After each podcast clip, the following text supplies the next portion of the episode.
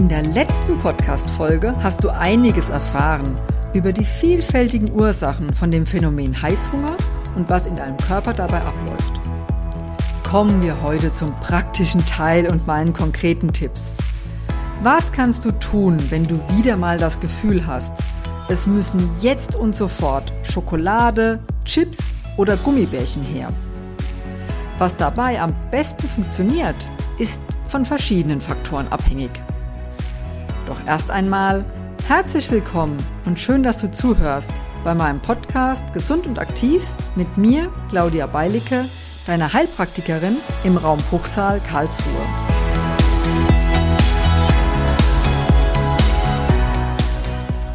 Ja, genauso vielfältig wie die Ursachen für Heißhunger sind, sind die Möglichkeiten, ihn zu überlisten und zu verhindern. Man kann es so ein bisschen einteilen in Erste-Hilfe-Tipps und in langfristige Strategien. Eine der wichtigsten Sofortmaßnahmen ist es dabei, den Kreislauf der Gewohnheiten zu durchbrechen. Viele Dinge im Leben machen wir unbewusst, fast wie auf Autopilot. Zum Beispiel eben den Gang zum Kühlschrank oder zur Süßigkeitenschublade. Und genau da kannst du ansetzen und diesen Automatismus durchbrechen. Gib dir innerlich einen Stopp. Wenn du an der Kühlschranktür stehst oder vor der Süßigkeiten, Schublade, Schrank, was auch immer, bevor du reinbeißt, ein Stopp, innehalten, tief durchatmen und mach dir bewusst, was tust du da gerade und warum tust du es? Willst du das und was macht es mit dir? Wie fühlst du dich dabei? Ist es Bequemlichkeit, automatisch, Langeweile, Stopp. Manchmal hilft es auch tatsächlich auf die Schranktür oder die Schublade oder wo auch immer du deine, deine Heißhungerbegehrlichkeiten aufhebst, ein großes Stoppschild drauf zu kleben. Dann der nächste Erste-Hilfe-Tipp, der Nummer zwei, ist Ablenkung. Ablenkung kann echt wahre Wunder bewirken. Und da gibt es eine Vielzahl von Möglichkeiten. Das kann ein kurzer Spaziergang oder eine körperliche Anstrengung wie ein paar Liegestütze oder Hampelmänner oder auch deine Lieblingsmusik laut aufdrehen und am besten noch mitsingen. Das kann das alles sein. Da ist natürlich der Kreativität keine Grenzen gesetzt, mit was du dich da ablenkst. Natürlich kann man in manchen Situationen eben jetzt nicht anfangen mit Hampelmännern oder so.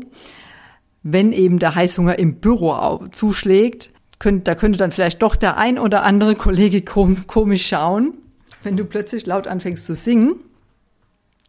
Was dann helfen kann, ist Zähne putzen. Klingt vielleicht komisch, funktioniert aber tatsächlich. Probier es einfach mal aus. Das geht dann auch auf der Toilette bei deiner Arbeitsstelle.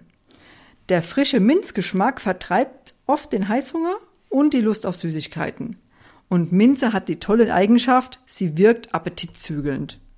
Alternativ kann deshalb auch ein Pfefferminztee helfen. Übrigens, Pfefferminz wächst wie der Teufel, wenn du sie einmal im Garten hast, ist fast nicht tot zu bekommen und ich bin mir ziemlich sicher, sie lässt sich auch wunderbar auf dem Balkon oder im Topf kultivieren. So könntest du dir dann immer deine frische Pfeffer Pfefferminze selber ernten. Finde ich eine ganz tolle Möglichkeit.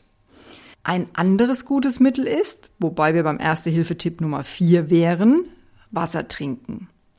Sehr oft verwechseln wir nämlich Durst mit Hunger passiert mir auch ganz oft. Ich könnte mich dann auch manchmal an manchen Tagen mit Obst satt trinken quasi. Dann brauche ich gar nichts zu trinken. Er ist einfach nur Obst. Das ist aber nicht sonderlich gesund. Auf, auf Dauer nicht in diesen, in Massen.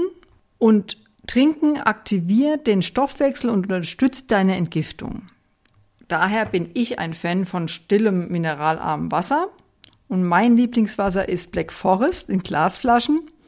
Ich vermeide mittlerweile echt Plastikflaschen, wobei das ein anderes Thema ist und hier jetzt zu weit von unserem eigentlichen Thema führt. Deshalb nur ein Stichwort dazu, Thema Schadstoffe.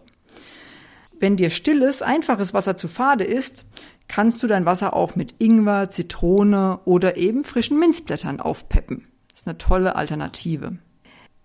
Wenn du besonders Heißhungerattacken auf Schokolade hast, dann lohnt es sich mal, den nächsten Tipp auszuprobieren, nämlich einfach statt der Schokolade eine Magnesiumtablette zu nehmen. Ich weiß, schmeckt nicht so gut wie Schokolade, hilft aber gegen den Heißhunger.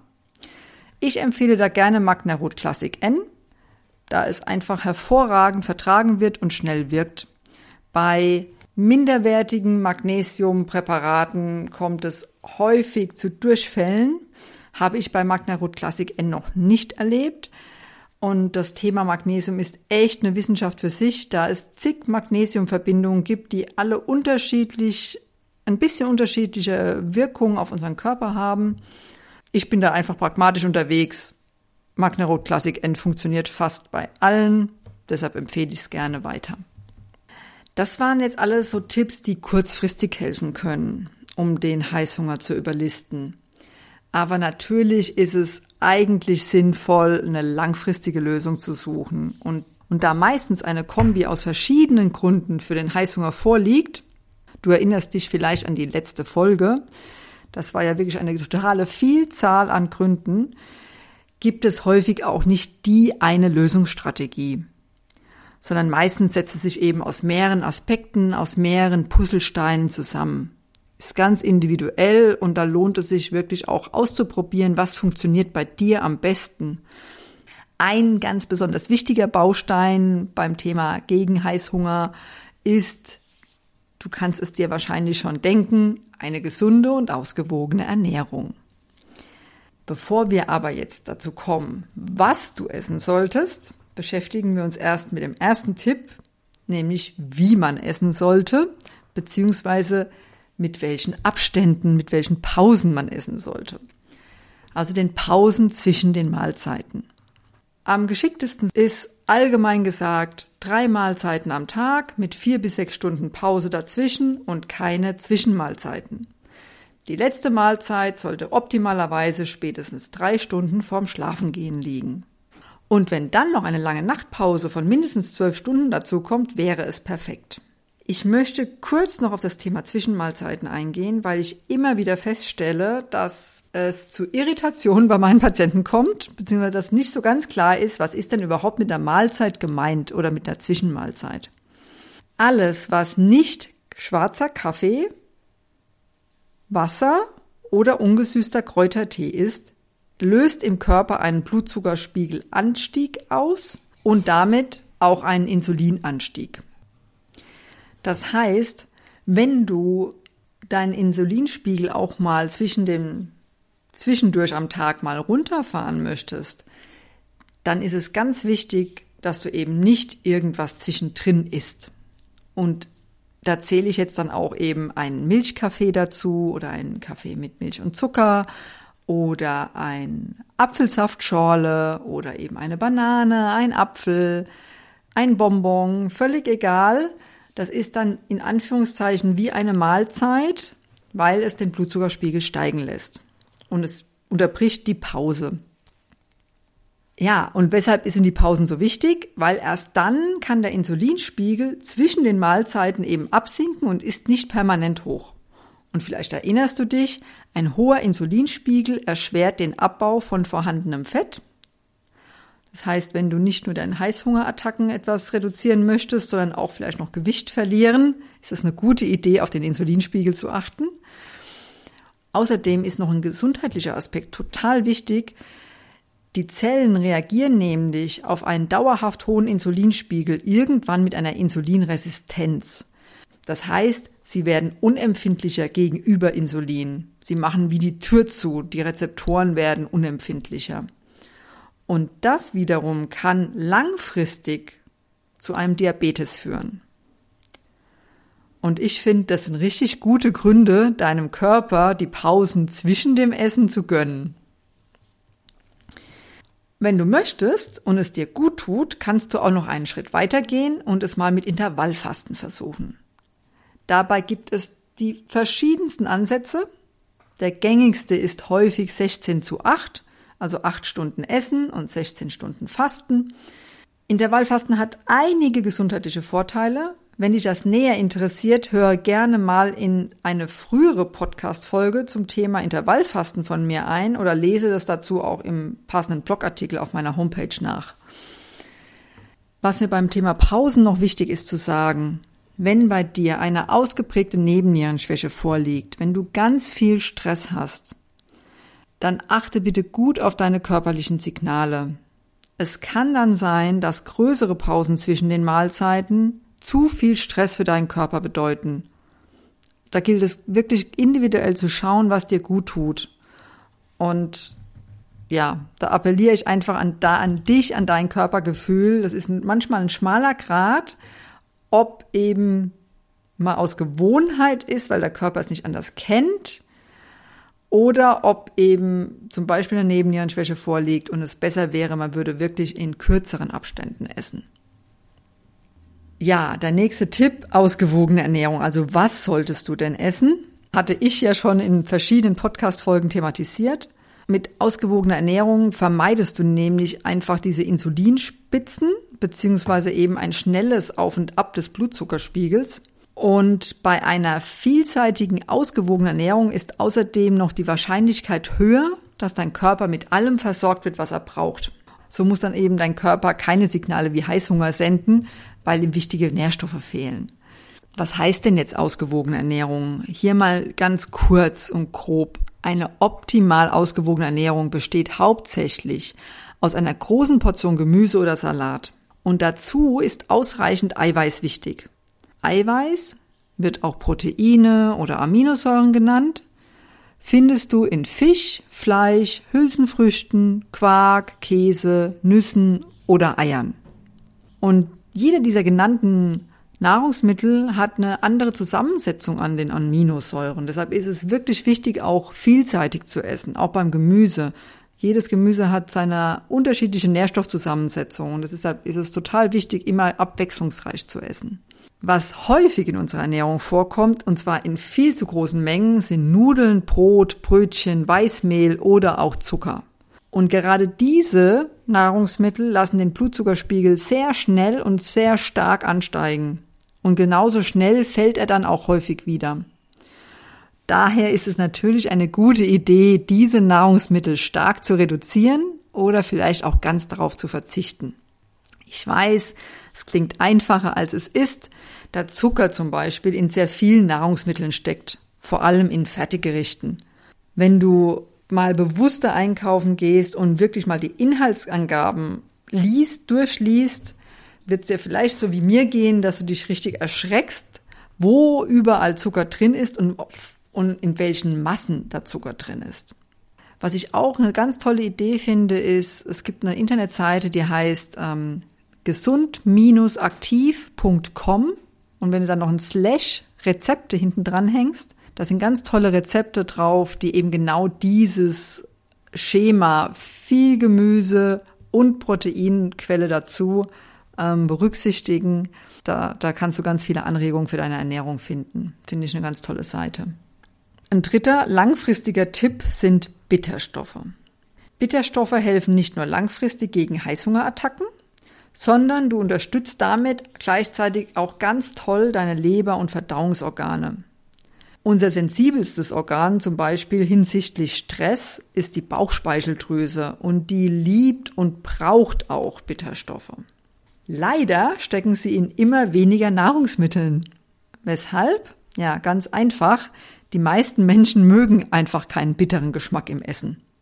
Und daher werden sie immer mehr aus unserem Gemüse herausgezüchtet. Und selbst in Rucola oder Chicorée sind sie leider immer weniger zu finden. Eine gute Alternative dazu sind dann Wildkräuter wie Löwenzahn, Schafgarbe oder Salbei. Und ideal ist es natürlich, sie selbst anzubauen, zum Beispiel im Garten oder auf dem Balkon. Und wenn du sie im, im, Freien sammelst, dann achte einfach darauf, dass die Kräuter nicht an einer vielbefahrenen Straße wachsen oder sich natürlich auch nicht in einem Gassigehgebiet befinden. Das ist ja eigentlich selbstverständlich. Und wenn du keine Lust oder Möglichkeiten hast, frische Wildkräuter zu verwenden, ist das auch kein Problem.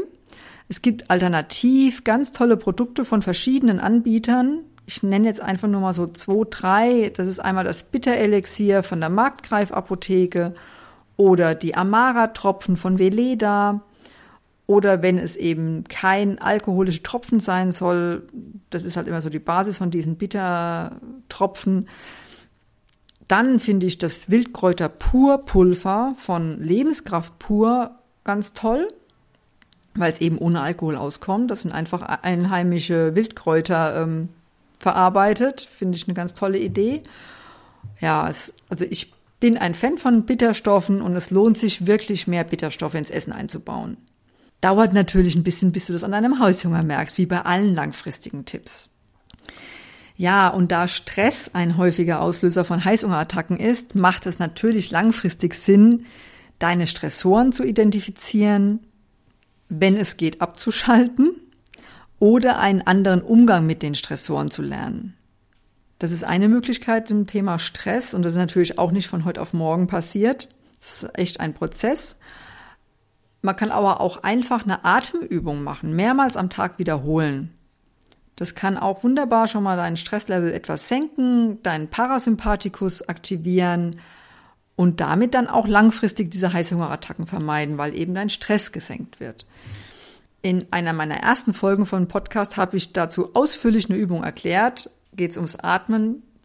Vier Sekunden einatmen und dann durch den Mund ausatmen. Also erst einatmen mit der Nase und dann ausatmen durch den Mund.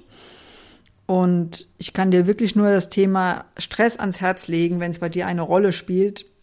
Meine Erfahrung ist, dass es fast bei jedem meiner Patienten eine Rolle spielt. In unterschiedlichster Ausprägung. Und da macht es wirklich Sinn, sich nochmal damit zu beschäftigen. Und ja, und jetzt kommen wir noch zu einem Punkt, der mir wirklich am Herzen liegt.